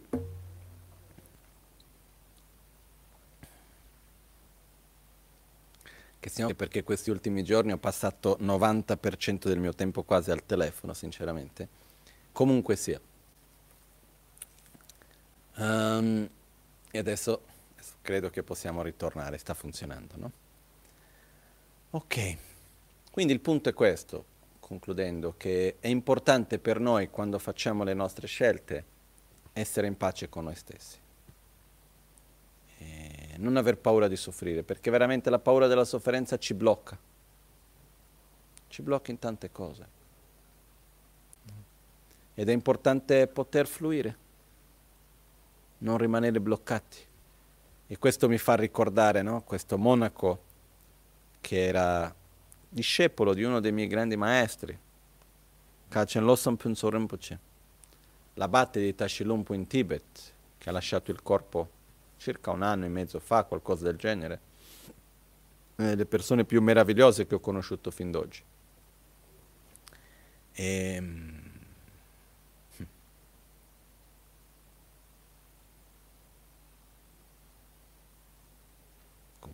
solo ricordando alcune cose. Mi ricordavo l'ultima volta che sono stato con lui, quando lui mi disse, io ti ho dato tutto quello che hai bisogno, ti ho insegnato quello che hai, lui ha detto come, come se fosse come un corpo, ti ho dato la testa, tu hai la testa, le braccia, le mani, hai gli organi, hai tutto quello che hai bisogno per muoverti. Quindi Adesso non preoccuparti troppo di metterti dei gioielli, dei vestiti belli, tu devi utilizzare bene il corpo che hai. Ok. Quindi, oh, ok, quindi quello che lui diceva era, quando io ti ho dato tutto quello che ti porta per... Ok? Quindi, si, si taglia, no? Si ferma in questo momento. Chiedo scusa a tutti, ho messo il telefono in modalità aereo, però si vede che quando chiamano tramite ciò che richiede internet comunque va. E adesso vediamo. Però io non vedendo lo schermo del telefono non so chi mi sta chiamando, però vabbè, non importa adesso. Ok? Seguiamo? Comunque lui diceva questo ti ho dato quello che hai bisogno come base per la conoscenza del Dharma. Lui diceva, il corpo era come il corpo degli insegnamenti, no? dove c'è la testa del Madhyamika, che è la corretta visione della realtà, le braccia e le gambe che fanno riferimento principalmente agli insegnamenti di Lojon, di Lamrin, della Parchin, che sono le perfezioni. No? C'è la parte del Tantra, eccetera. Dopo, con tutti gli insegnamenti che lui mi ha detto, lui ha detto, tu hai tutto questo. Poi ci sono dei, dei, le cose come dei gioielli che ti puoi mettere, altri insegnamenti, altre cose che si possono adornare. Però lui ha detto prendi il tuo tempo e dedicalo a praticare e a insegnare. Questo è quello che devi fare. E lui mi disse, io ti ho trasmesso tutto quello che ti ho trasmesso perché io stesso non potrò mai in questa vita viaggiare per il mondo e quindi ho voluto trasmettere a te in modo che tu potessi trasmettere agli altri. No? Comunque questo era uno degli ultimi momenti che ho avuto l'opportunità di vederlo. Comunque sia, um, un giorno che stavo andando verso di lui, uh, nella sua casa, per ricevere degli insegnamenti, faceva molto freddo, era d'inverno, uh, stava, era autunno in realtà, non era ancora partito il vero infer- uh, inverno tibetano, e aveva nevicato, quindi era più umido e faceva un freddo terribile. E quando arrivo da lui, dopo c'era uno dei ragazzi che viveva nella sua casa, che era una casa semplicissima nel monastero di Tashilumpo, perché era la stessa stanza degli abatti da quattro secoli circa, quindi senza aver fatto nessun tipo di restyling, quindi era ancora lì il letto che aveva quattro secoli degli abatti dove si sono sempre stati e tutto il resto. Hanno messo un po' di vetro nelle finestre, ma niente di più di quello. Eh? E quindi c'era nella parte esterna della terrazza dove dormiva uno di questi dei suoi discepoli che non avevano fatto altro che preso una parte della terrazza che era coperta, più o meno profondo um, due metri, ma anche meno, e l'hanno chiuso davanti con dei legni molto sottili, multistrato. E la porta era fatta in multistrato e quel giorno faceva freddo. Io ho visto lì la sua camera e ho detto, ma d'inverno non hai freddo? Detto, adesso non siamo neanche all'inverno e d'inverno non hai freddo. E lui mi ha risposto, inverno fa freddo. E quindi io sono rimasto lì. Quello che lui mi ha fatto vedere è che per lui era così ovvio che d'inverno fa freddo che quando arriva il freddo d'inverno il suo spazio interiore non è preso dal fatto che faccia freddo, perché d'inverno fa freddo. Quindi il suo spazio interiore d'inverno dov'è? Nella sua meditazione, nel suo studio, nelle altre cose. Non è lì a lamentarsi che fa freddo o aver paura del freddo, perché tanto c'è. Questo per me è un esempio di non aver paura della sofferenza. Qualcuno mi direbbe, beh, però se non hai paura della sofferenza non ti protegge, lui potrebbe fare altre cose per sentire meno freddo, eccetera, eccetera.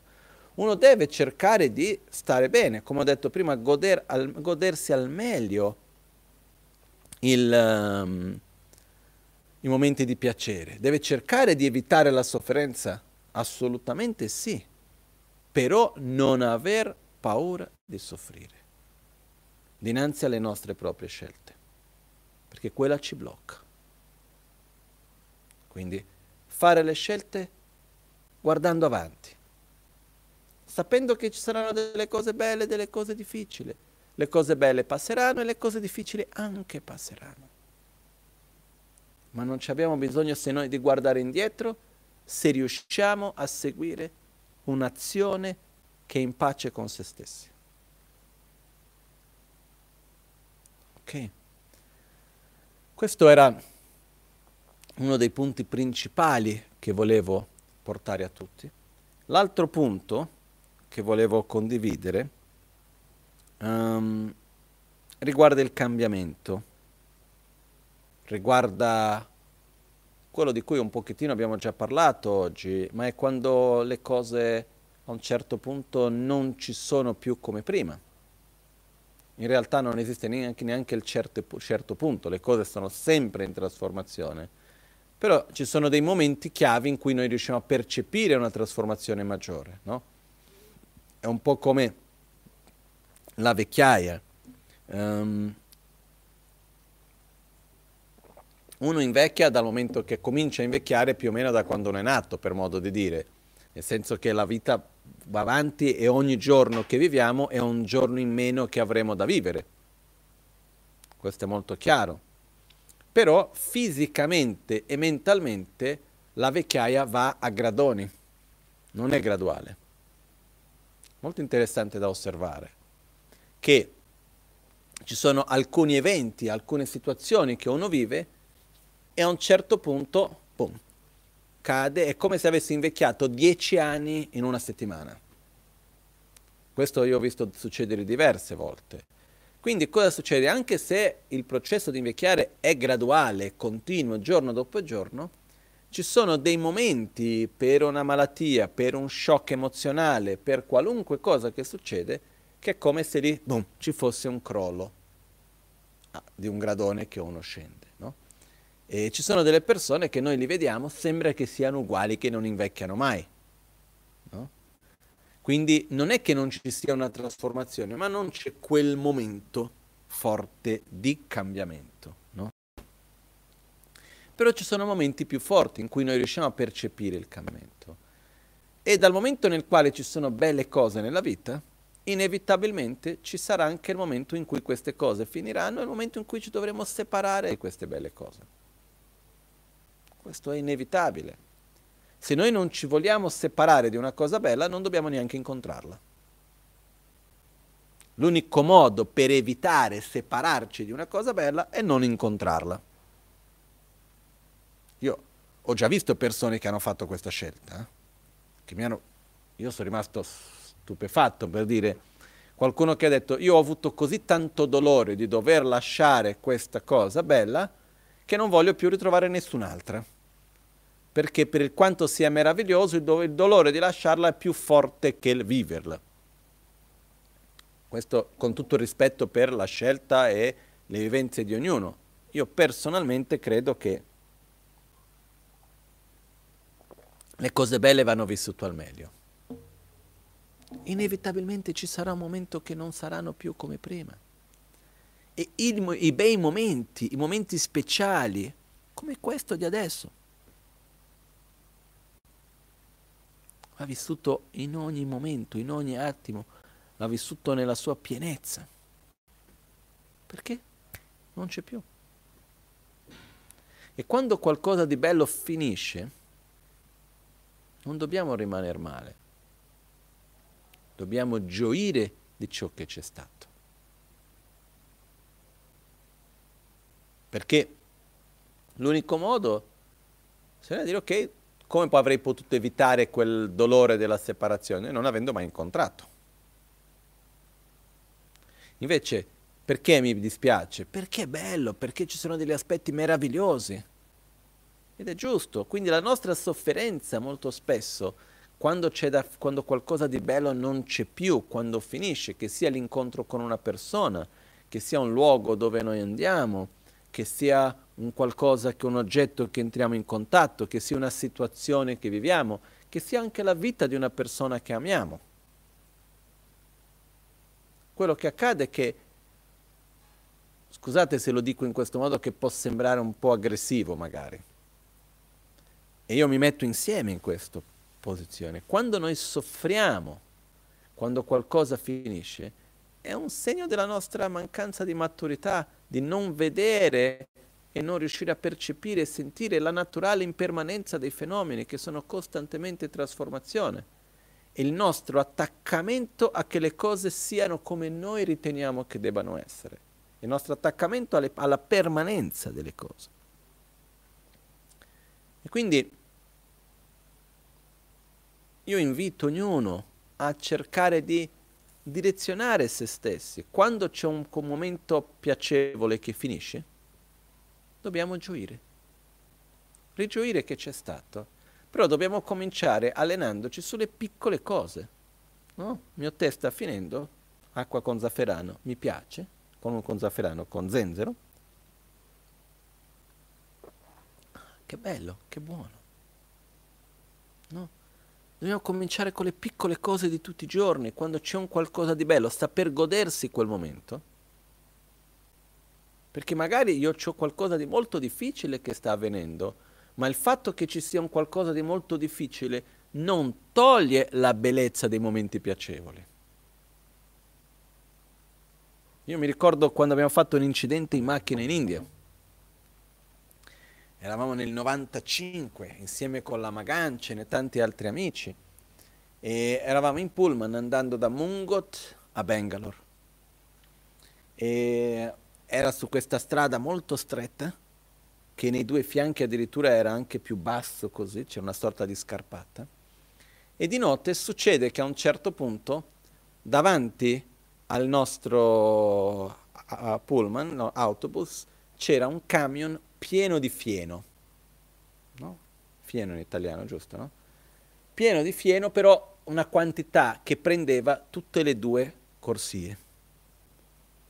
E era lì che aspettava, aspettava, aspettava, a un certo punto, io ero seduto nel primo posto nell'autobus, quindi mi ricordo, a un certo punto lui cosa fa? Vuole sorpassare, solo che dall'altra parte c'è un camion che sta venendo, no? Quindi comunque sia, alla fine si sono beccati di fronte e di fianco, e mm, tutti, sia il nostro pullman che l'altro camion, non so se qualcun altro, sono finiti fuori dalla strada, tutta una storia abbastanza brutta. Comunque sta che è stato un incidente non indifferente, in quel momento alcune persone si sono fatte male, non era un momento facile, molto meno piacevole. Okay? Io ero volato dalla mia sedia, sbattuto la testa su una porta di vetro che non si è rotta e caduta. E io sono uscito un po' così, dopo ho aspettato un po' le persone per uscire e quando sono uscito dal pullman era totalmente buio dove eravamo, lontano dalla città, ho guardato in alto e ho visto un cielo stelato meraviglioso, ma veramente, veramente bellissimo. Mi ricordo bene la scena, ci siamo fermati, eravamo vicino a un bellissimo albero grande e c'era questo cielo pienissimo di stelle. E quando ho guardato in alto e ho visto quel cielo stellato, mi è venuta una gioia. E ho cercato di condividerla con gli altri e mi guardavano come se fossi un pazzo. Penso, come puoi vedere la bellezza delle stelle quando sta succedendo quello che sta succedendo? Io cercavo di dire, ma tanto non c'è nulla che posso fare, ormai l'incidente è avvenuto. Non è che dobbiamo fare qualcosa in questo momento. Chi doveva andare in ospedale li hanno già portati. Siamo qui che stiamo aspettando qualcuno che ci venga a prendere. Nel frattempo, che problema c'è di godersi la bellezza delle stelle? No? Non sono stato di successo quel giorno, non sono riuscito a convincere tante persone a farlo. Però, io... Comunque, fatto sta che io ritengo che anche in un momento di difficoltà, questo non ci toglie di poter goderci le piccole belle cose della vita e, e, e i momenti. E una cosa non toglie l'altra, non toglie la sensibilità alla difficoltà del momento.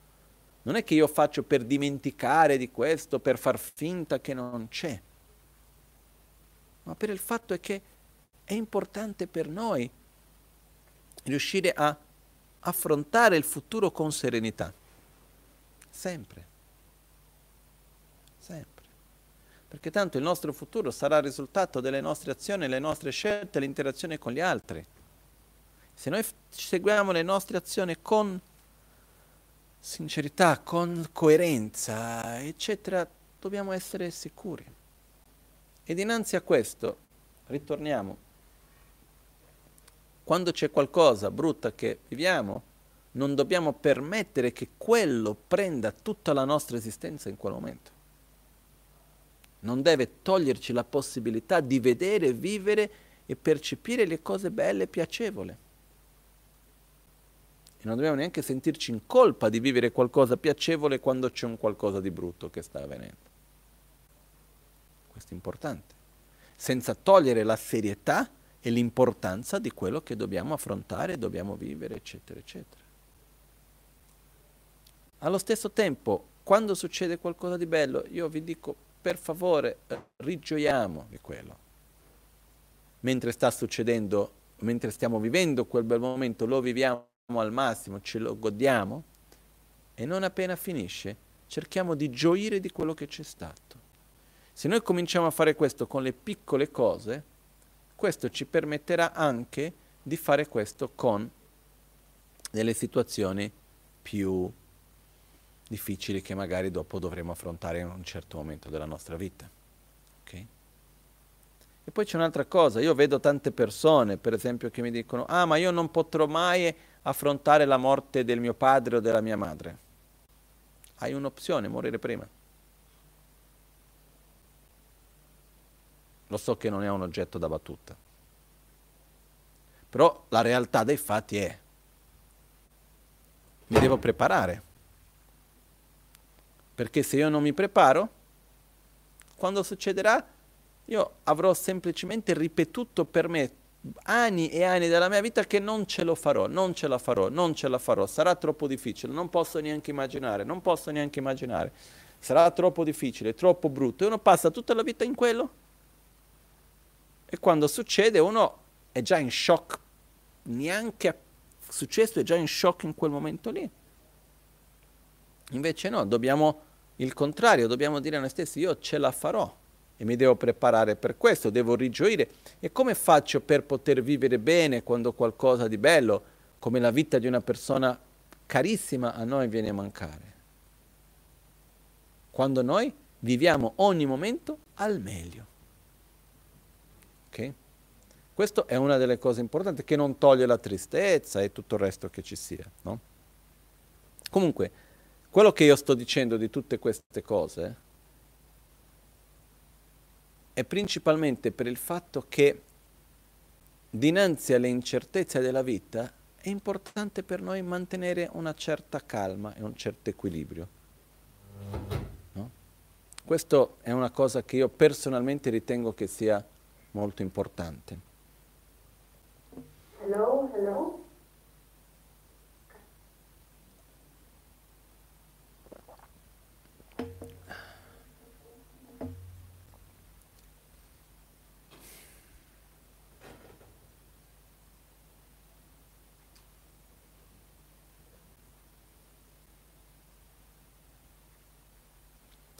No, una cosa che è importante in questo momento che non avevo intenzione di parlare, però visto le ultime parole mi sento nel dovere.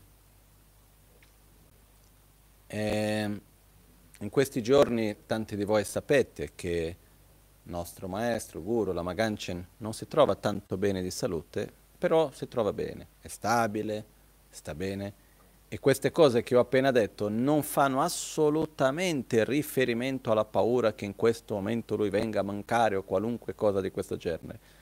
mi sento nel dovere di dirlo perché se no stavo già immaginando chi starà lì a interpretare come uno con la paura di qua, l'altro di là, no, ma perché? Quindi lama ha detto ci dobbiamo preparare. Dobbiamo prepararci tutti da sempre. Non c'entra niente con questo momento. Ok? In questo momento io ho la mia intuizione e quella di tutti i grandi maestri con cui ho avuto l'opportunità di parlare. E quella di Rinpoche stessa e la ragione in tutti i sensi, la certezza che questo è un momento nella vita nostra di Lama Ganche nel quale in questo momento non si trova molto bene, è stabile, si sta riprendendo e si riprenderà presto, punto. Su questo io veramente non ho nessun problema, nessuna, nessun dubbio su questo, veramente no. No. E veramente è una cosa meravigliosa quando ci troviamo dinanzi a qualcosa che ci potrebbe essere un'incertezza e c'è una parte di noi che riesce a avere una certezza verso un risultato positivo, verso una cosa bella. Quindi io vi dico, sono molto sereno in questo momento quando penso al futuro vicino, immediato, in quello che riguarda il nostro maestro Lamagance. E questo anche quello che è stato anche la risposta di tutti i grandi maestri con cui ho avuto l'opportunità di parlare, come Tricharempo, c'è Papon Karempo, c'è tutti gli altri. Quindi Volevo solo, non era intenzione parlare di questo, però visto che ho detto le altre parti prima, mi sentivo nel dovere di metti, fare questo chiarimento. Okay? Però la cosa che invece è molto importante è questa, che noi prendiamo per scontato le cose belle quando ci sono. Invece la vita è costantemente in trasformazione e noi dobbiamo vivere i, i, momenti belli al massimo, dobbiamo saper cogliere le opportunità, perché una volta che se ne vanno, vanno via. Quindi è importante cogliere le opportunità. Quando ci sono dei momenti speciali dobbiamo viverli al meglio. Ogni momento è speciale, ma quando abbiamo degli incontri, quando abbiamo l'opportunità di avere qualcuno con cui interagiamo nella nostra vita, in questo caso come la Maganche Rinpoche, non possiamo prendere per scontato che tanto, tanto c'è. Non possiamo prendere per scontato i consigli che ci dà, gli insegnamenti che ci trasmette, ogni cosa, ah, ma tanto ci sarà sempre. Perché per sempre non ci sarà, neanch'io, neanche te, nessuno di noi. No? Oggi mi viene in mente anche adesso e volevo dedicare specialmente per una nostra amica, la Maria Lopez, che oggi è il 49 giorno dalla sua morte. No? E quindi tradizionalmente questo è il giorno più importante in cui si dedica dopo che una persona ha lasciato il corpo. Quindi anche per Maria che ha avuto questa grandezza, questa capacità meravigliosa di non prendere per scontato quello che aveva e saper vivere l'ultimo anno e mezzo circa della sua vita. Io non, ho, non sono stato così vicino a lei negli anni precedenti della sua vita, la conoscevo bene, ma non ero così vicino però l'ho vista vivere ultimi, l'ultimo anno e mezzo circa veramente con la pienezza, vivendo ogni momento, godendosi di bene e sapendo vivere bene nel presente e preparandosi bene per il futuro. No? E, ed è stato molto bello. Quindi io sono molto rassicurato, molto in pace quando penso in lei perché una cosa che non è per tutti è morire con... Uh, pa- morire in pace con se stessi, senza paura. Questa è una delle cose che lei ci ha manifestato in tutti i modi possibili ed è una cosa veramente molto bella. Quindi ci ricordiamo di Maria e anche come un esempio per tutti noi. Perché quando si parla delle realizzazioni spirituali, il primo livello dinanzi alla morte è arrivare alla propria morte senza pentimenti, ossia in pace con se stessi e con gli altri. Questo Maria l'ha fatto. Il secondo livello è quello di arrivare dinanzi alla morte senza pentimenti, ossia in pace con se stesso e senza paura.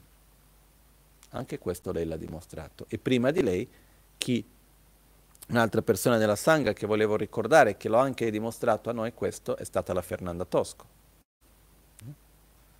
Due persone che sono potute stare vicino nella fine della loro vita, che fanno parte del, della Sangha, dei nostri amici, tutti, e che hanno dimostrato questa meravigliosa capacità di affrontare la propria moralità, mortalità con serenità, con pace.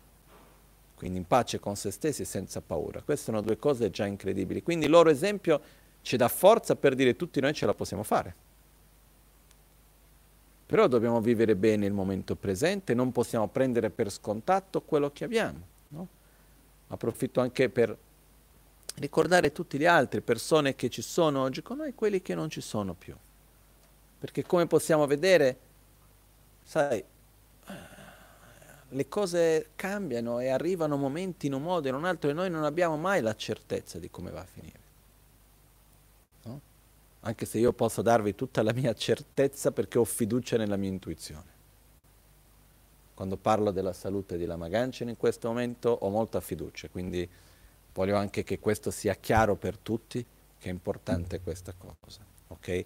Quindi ripeto, quello che sto dicendo prima non c'entra con questo momento, solo perché poi dopo ognuno segue la propria direzione e non voglio che le mie parole dopo vengano in qualche modo siano uno stimolo per pensare qualcosa che è diverso di quello che io penso. Ok? Comunque, la verità è che dobbiamo gioire e goderci dei momenti che abbiamo. Questo è molto importante. Allo stesso tempo, in questi giorni abbiamo fatto la richiesta di poter dare continuità ai mantra che la Maganchen ha chiesto di recitare, la recitazione dei mantra di lunga vita. Stata, abbiamo cominciato questo nel periodo del Capodanno tibetano, quando è, stato, quando è cominciato il momento nel quale questa epidemia del coronavirus ha cominciato ad arrivare in Europa, eccetera, quindi dopo che eravamo tornati dal viaggio a Borobudur, e qua ad Albagnano, quando c'era questo momento del, durante il Capodanno tibetano, più o meno quei giorni, quando la Maganchen ha detto dobbiamo accumulare questi tre mantra perché sono tre archetipi, tre manifestazioni di Buddha che rappresentano la salute. In questo momento a livello mondiale abbiamo, dobbiamo veramente connetterci con questa energia di salute, questa è una cosa che è importante. Quindi la recitazione 24 ore che stiamo facendo in questo momento, unendo persone da tutto il mondo per dare continuità alla recitazione di questi mantra, di queste preghiere dedicate alla lunga vita, lo facciamo proprio per la lunga vita di tutti i maestri, di tutte le persone meravigliose che esistono in questo mondo, incluso ovviamente il nostro proprio maestro Lama Ganche Rinpoche, ma anche per la salute del pianeta. La salute, Lama Ganche sempre mi ha parlato, la salute del pianeta, degli elementi, dell'ambiente, che è fondamentale, ci ha sempre ripetuto, ci ripete ancora, non possiamo credere di vivere in un pianeta, essere sani in un pianeta malsano. Non è fattibile come idea, no? È da quando lui ha fatto il libro Facendo la pace con l'ambiente nel 95 che ci ripete queste cose e ancora in questo momento è sempre lì a ripetere le stesse cose, no? fra cui la lunga vita del pianeta, quindi l'armonia dei, degli elementi che rimangono puri, quindi la lunga vita del pianeta e la lunga vita degli esseri che vivono, lo stato di salute di tutti gli esseri che vivono qui. No? quindi facciamo questi mantra dedicati a questo. E, ehm, oh, ieri stavo leggendo un sutra, ieri o l'altro ieri, questi giorni faccio un po' fatica a collegare che cosa quando, i giorni sono passati in un modo un po' strano uh, ieri o l'altro ieri, comunque non importa, stavo leggendo, mi sono seduto un attimo nel balcone, c'era il sole, ho detto ok, fammi leggere qualcosa. E ho preso un sutra che non avevo mai letto prima, che è il sutra originale di Buddha del Buddha della medicina, che era veramente molto molto bello, nel quale Buddha Shakyamuni si trovava insieme con i suoi discepoli, fra cui c'era il Bodhisattva Manjushri, c'era Ananda, c'era un altro Bodhisattva che adesso non mi ricordo il nome, che era stato citato anche lì, questi sono quelli citati, e dove Manjushri fa, la, fa una richiesta a Buddha Shakyamuni e lui comincia a raccontare la storia di queste persone, di questi bodhisattva, che nel momento della loro pratica spirituale hanno fatto delle preghiere meravigliose e hanno mantenuto quelle preghiere, quella, quel sentiero di aspirazione per tanto tempo. E poi dopo sono raggiunto l'illuminazione, che sono quelli che vengono chiamati sette Buddha della medicina. In realtà sono, con Buddha Shakyamuni sono otto, però in questo momento lui parla dei sette. Quindi questi sette Buddha della medicina, che Buddha racconta la vita di questi racconta non la vita, ma racconta di questi bodhisattva che hanno successivamente raggiunto l'illuminazione, ma in tempi molto precedenti a Buddha Shakyamuni stesso, e ognuno di loro dice dove ognuno di loro vive, in quale luogo dell'universo, in quale stato dove vivono, com- come sono, e racconta che nel loro percorso spirituale hanno fatto queste grandi preghiere. No? E quindi chi si connette con loro tramite il potere della loro intenzione, dei meriti che hanno accumulato, loro hanno dedicato che chiunque si collegasse con loro una volta raggiunta l'illuminazione potessero avere questo, quello e quell'altro beneficio. No? maggior sono quelli che hanno fatto otto preghiere, quattro, c'è quello che di solito viene rappresentato di color blu, riconosciuto come Buddha della medicina, che viene chiamato anche Bendurya Oegi Gyalpo. Uh, lui ha fatto dodici preghiere, che sono quindi alla fine di questi sette quello che viene messo al centro. Però tutto questo c'è un passaggio del sutra che mentre lo leggevo mi ha fatto riflettere su quello che il pianeta sta passando in questo momento anche. Che c'era un momento nel quale parla del, delle conseguenze di uccidere. Karmicamente, quali sono i risultati del togliere la vita a un altro essere. Quindi se io uccido, karmicamente che tipo di azione, che tipo di risultato mi porto con l'azione di uccidere. No? E principalmente vuol dire le cause che vengono portate sono malattie, eh, la vita che è in qualche modo, che non è solo il fatto di vivere meno, ma è vivere con una qualità minore, di ammalarsi principalmente. Lì descriveva vari tipi di malattie, eccetera, che vengono come risultato del non rispettare la vita degli altri. No? E questo mi ha fatto pensare che comunque sia, noi viviamo in un'epoca, in un periodo nel quale la quantità di esseri che vengono uccisi quotidianamente è qualcosa che trascende qualunque momento della nostra storia.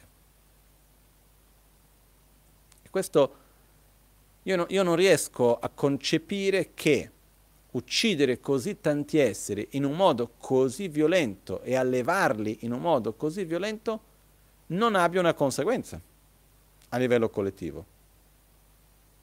Perché inevitabilmente azione porta risultato.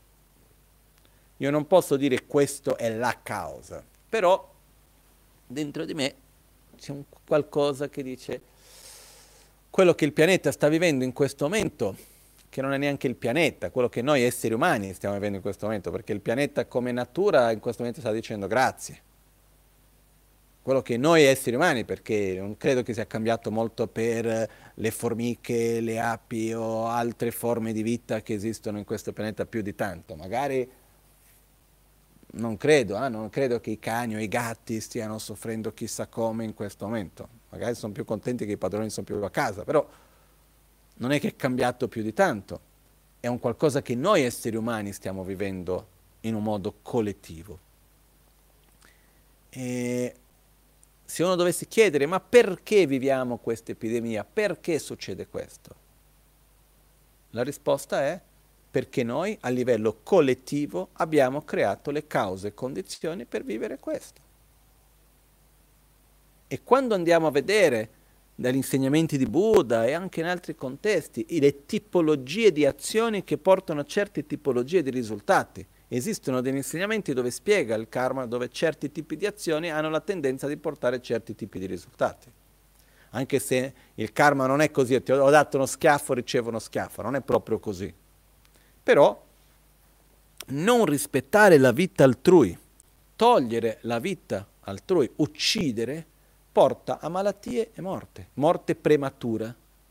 Morte, la morte prematura in questo sutra poi spiega quali sono le otto tipologie di morte premature, che vuol dire principalmente morire o di una malattia ries- senza riuscire a guarire, morire perché viene utilizzata la medicina sbagliata, morire in un incidente, morire in modi che non sono il percorso naturale della vita. Quindi quando uno arriva verso la fine della vita e muore di vecchiaia, non è una morte prematura. Okay? Quindi diciamo che oggi come oggi difficilmente qualcuno in qualche modo lascia la vita per vecchiaia, anche se si può manifestare in tanti modi, ma questo è un altro discorso. E in questo anche si dice quali sono le conseguenze no, di certi tipi di azioni. E per me è molto chiaro che se noi stiamo vivendo un momento di malattie, eccetera, eccetera, il risultato di questo da dove viene? Dalle azioni degli esseri. Azioni collettive. Noi a livello collettivo uccidiamo una quantità di esseri spaventosa. Perché non è perché io compro la carne nel supermercato e non partecipo fisicamente all'azione di uccidere quell'animale che io non faccio parte nel collettivo di quel processo. Anche perché viviamo in un sistema di un'economia nel quale se non c'è richiesta, ovviamente diminuisce l'offerta. Quindi inevitabilmente ogni volta che io compro qualcosa, io entro a far parte di quel sistema. No? È come una volta che era venuta una discepola in Brasile e portò la sua figlia a parlare con me e mi ha chiesto, ah la mia figlia in questo momento era adolescente, aveva intorno ai 15 anni, la ragazza, qualcosa del genere, e mi ha chiesto, guarda, lei adesso si è messa a fumare le cane e non riesco a farla fermare, come fare di qua, di là, poi parli tu. Non sono genitore, però, ok, cerchiamo se posso aiutare con piacere. E quando ero lì con questa ragazza,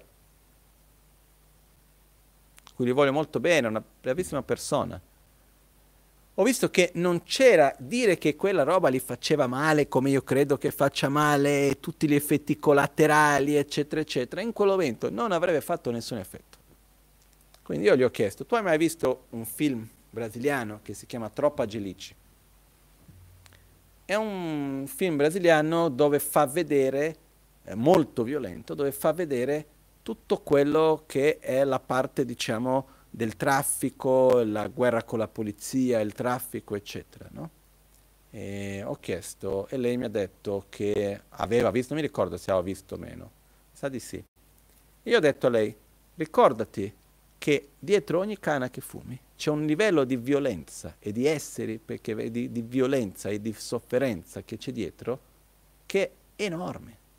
Perché quello che c'è dietro, il traffico, è enorme senza dover entrare a tutti gli effetti collaterali che porta alla mente e tutto il resto, quello è un altro discorso ancora. No?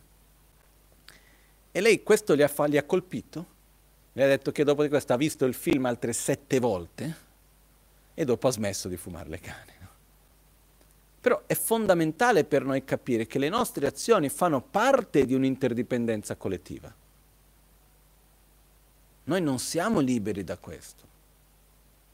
E non possiamo pensare che le azioni siano libere da conseguenze. Questo è, è immaturo in un modo assurdo. E se noi oggi stiamo vivendo certe conseguenze, è importante guardare un po' indietro e dire, ok, che cause abbiamo creato? Non sto parlando della condizione immediata di magari perché è successo in Cina, che è venuto questo, quello. Quella è la condizione tramite la quale tutto questo sorge. Ma la causa originale dov'è? Io non lo so. Però sono convinto che le azioni collettive delle quali tantissimi di noi facciamo parte, di uccidere in un modo estremamente violento, allevare in un modo estremamente violento una quantità innumerevoli di esseri, non rimane senza conseguenze. Quindi è qualcosa che dobbiamo riflettere, che dobbiamo pensare, perché se vogliamo vivere una vita sana, felice, gioiosa, se vogliamo star bene, la prima cosa che Buddha ha insegnato è abbandoni la violenza. Non è possibile vivere in armonia, in pace, con gioia, bene, e allo stesso tempo agire con violenza nei confronti degli altri esseri. Le due cose non stanno insieme. E se qualcuno mi dice che mangiare una bistecca non è un atto di violenza, è la tua scelta. A me non mi convince. E qualcuno potrebbe dire no, ma ci sono, no? Per esempio io, ci sono dei miei maestri che mangiano la carne. È possibile vivere questo atto in un modo diverso? Ci sono tante preghiere, ci sono tanti modi che uno può collegarsi con quell'essere e cercare di comunque fare un collegamento, dedicare i meriti, essere di più beneficio per quell'essere che è morto. Assolutamente esistono cose di questo genere. Però uno deve guardarsi veramente dentro di se stesso e dire io quando io vado a entrare dentro di quell'interdipendenza, io, re, io riesco ad essere una parte positiva in quell'interdipendenza o sto solo trovando una scusa per avere un piacere? Scusate se dico così. No? A me mi è venuto questo, quello che intendo per un'interdipendenza. Una volta stavo guidando qua vicino ad Albagnano, era di notte ed è passato uno scoiattolo davanti e è finito sotto le ruote della macchina. No?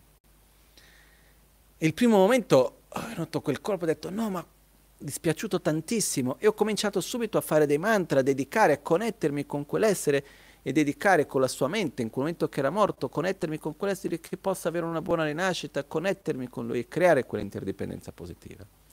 E dopo mi ha dato un sentimento buono, nel senso per dire, vedi come le condizioni sono strane, no? Se non fosse successo quello, probabilmente sarebbe morto chissà come e non avrebbe mai creato questa interdipendenza, perché questa connessione che abbiamo creato fra di noi sicuramente porterà dei risultati in futuro. Non rimane indifferente. Quindi il fatto che io abbia creato un collegamento con quell'essere in quel momento, pregato per lui, connesso la mia mente con lui, porta delle conseguenze. Azioni portano risultati inevitabilmente. Quindi da una cosa negativa si è creato un vincolo positivo. Io sono sicuro che ci sono esseri di grande saggezza e grande amore che riescono a trasformare tante cose, però dobbiamo guardarci con sincerità verso noi stessi e chiederci con chiarezza. Quando io entro a far parte in una interdipendenza, io riesco a essere una parte positiva in un'interdipendenza negativa o semplicemente faccio, entro in quell'interdipendenza negativa anch'io? Una domanda che dobbiamo porci ognuno di noi. Ok? Perciò, in poche parole, ripeto, per vivere una vita a livello personale, a livello familiare, a livello di società, a livello mondiale. Ma se vogliamo vivere una vita in armonia, in pace, in salute, bene con noi stessi, bene con gli altri, non possiamo permetterci la violenza, perché sono incompatibili le due cose. E dobbiamo stare attenti alla violenza verso l'ambiente, la violenza verso la natura, la violenza verso gli esseri, qualunque essere vivente sia esso. Ogni essere va trattato con rispetto. Questo è fondamentale per me. E quindi, niente, eh, sono uscito un po' dall'argomento, però è un punto che, visto che abbiamo un po' di tempo a casa, anche riflettere un pochettino come sto vivendo la mia vita, cosa voglio fare. Perché fra un po' finisce questo momento. Fra un po' la vita ritorna come prima. Ma come vogliamo tornare? No? E una delle cose che io ritengo che sia fondamentale è quella di abbandonare ed evitare la violenza verbale, fisica, e anche stare attenti a non andare a far parte, ad aumentare un'interdipendenza negativa che c'è nel pianeta verso l'ambiente e verso gli esseri che dimorano in questo ambiente. Ok? Quindi ascoltiamo la nostra intuizione, cerchiamo di non reagire con le nostre emozioni, utilizziamo la nostra ragione per fare delle scelte consapevoli senza permetterci di entrare in un processo di immaginazione troppo forte e, quindi generare paura e ansia riguardo il futuro, ricordandoci che tutto quello che faremo saranno degli aspetti positivi, negativi, non esiste una scelta perfetta. Okay? Quando ci sono i momenti belli ce lo godiamo al massimo, quando ci sono i momenti difficili ci ricordiamo che passeranno, quando i momenti belli finiscono rigioiamo che ci sono stati, quando i momenti brutti finiscono osserviamo che cosa possiamo imparare da quello che abbiamo vissuto. Ok? Questo è un pochettino tutto quello che abbiamo per oggi. Ringrazio a tutti di essere insieme con le vostre preghiere, con eh, i vostri pensieri, anche questo momento di ascolto. Essere insieme cercando di rendere questo momento significativo. Okay? Facciamo le nostre dediche finali.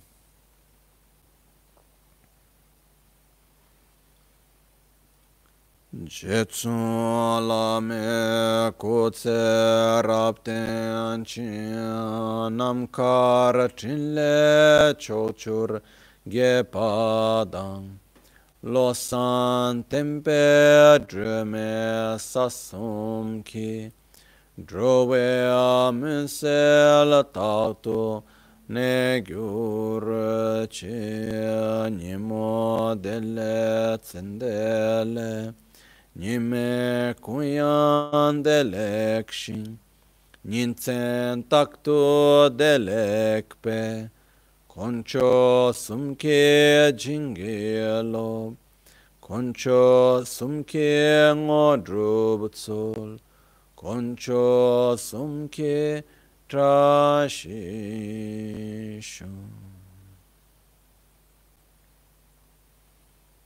All'alba, o al tramonto, di notte o durante il giorno, possano i tre gioielli concederci le loro benedizioni, possano aiutarci ad ottenere tutte le realizzazioni e cospargere il sentiero della nostra vita con molti segni di buon auspicio.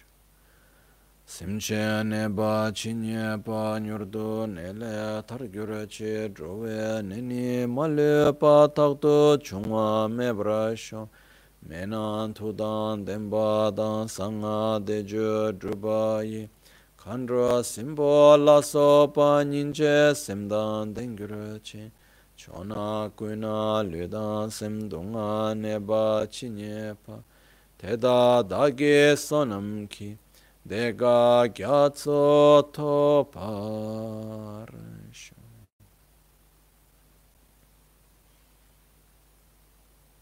qualunque essere malato ci sia, possa essi velocemente guarire dalla sua malattia.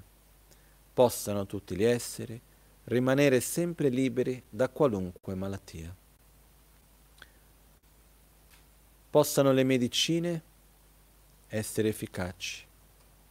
Possano le preghiere e i mantra di guarigione essere efficaci possano gli esseri che generano malattie come virus e batterie avere compassione di coloro che sono malati. In tutte le direzioni, qualunque corpo o mente, malato o sofferente che ci sia, possano tramite il potere dei miei meriti, dei nostri meriti, raggiungere un oceano di felicità e benessere.